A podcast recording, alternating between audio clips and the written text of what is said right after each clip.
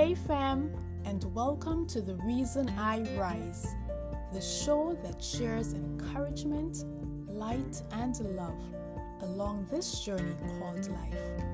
I'm your host, Kingdom Child. I've always read the book of Hosea with righteous indignation.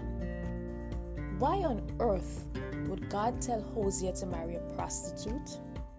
After all, isn't marriage supposed to be sacred and the bed undefiled?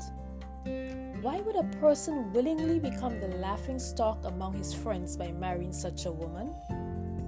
Why on earth would he keep going after a woman who, by her actions, kept proving that she prefers extramarital relationships? Yet, that's what Hosea did. She was still his beloved, even though she was an adulteress and God wanted him to seek her out and prove his love to her. How could anyone love that deeply?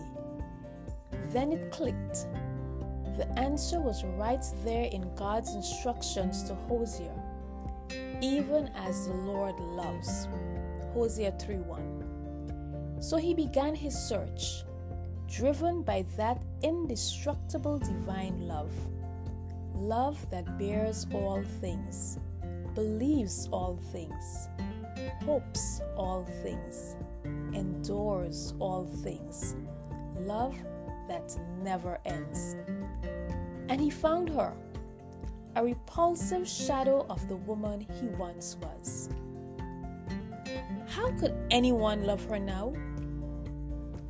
Hosea 3:2 tells us Hosea bought her from her slavery for 15 shekels of silver and 13 bushels of barley. He actually paid for her, brought her home, and eventually restored her to her position as his wife once more. Hosea reminds us how little we know of the love of God, a love that bears tremendous pain, yet is able to provide abundant mercy. Just as Hosea went after his wife over and over again and forgave her each time, so God pursues his children over and over again, no matter how many times we run from him. He loves us so much that he wants to restore our relationship with him. He never stops loving us, no matter what we've done or how far we think we've run from Him. God's love is an unconditional love.